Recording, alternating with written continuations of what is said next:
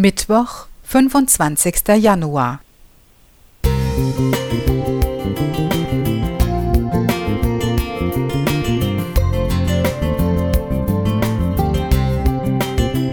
Ein kleiner Lichtblick für den Tag.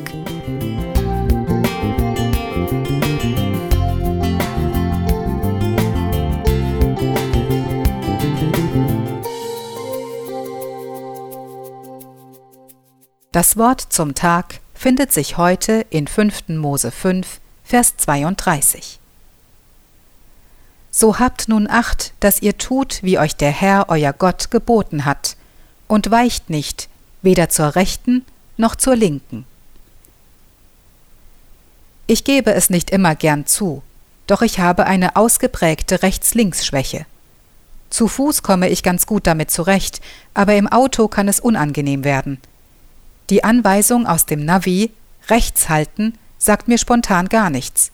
Ich fahre nach Bauchgefühl. Meine Mitfahrer versuchen dann nachzubessern, das andere rechts. Dabei tritt das Phänomen gar nicht so selten auf. Etwa 30 Prozent der Deutschen leiden an einer Rechts-Links-Schwäche. Die Ursachen sollen in der frühen Kindheit liegen, wenn beispielsweise nicht ausreichend gekrabbelt wurde.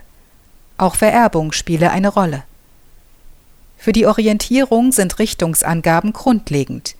Bei der Fortbewegung zu Fuß oder mit Motor macht es den entscheidenden Unterschied, wohin wir uns wenden. Falsche Entscheidungen können uns das Ziel verfehlen lassen. So ist es auch auf unserer Glaubensreise. Wir haben ein Ziel vor Augen und wollen es erreichen. Gott selbst ruft uns im heutigen Bibeltext auf, weder nach rechts noch nach links abzuweichen. Zuvor hatten die Israeliten die zehn Gebote am Berg Sinai erhalten.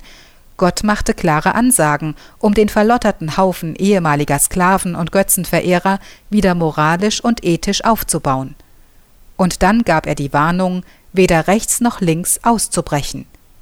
Warum? Wer sich Rechtgläubiger gibt, als gut für ihn wäre, überbewertet die Gebote. Es besteht die Gefahr, den Sinn der Richtlinien aus den Augen zu verlieren. Man verfängt sich im Klein-Klein, denkt absolut und hängt in der Pharisäerfalle fest. Die große Frage lautet, was ist erlaubt? Es geht aber auch andersherum. Die Gebote können zu sehr relativiert werden. Dann besteht die Gefahr, den Sinn in Frage zu stellen und die praktische Umsetzung als nebensächlich abzutun. Man verliert sich so in einer moralischen Unbestimmtheit, die gerne Freiheit genannt wird. Die Frage lautet dann, hat Gott das wirklich so gemeint? Möge Gott uns davor bewahren, nach rechts oder links abzuweichen und uns den richtigen Umgang mit seinen Geboten lehren.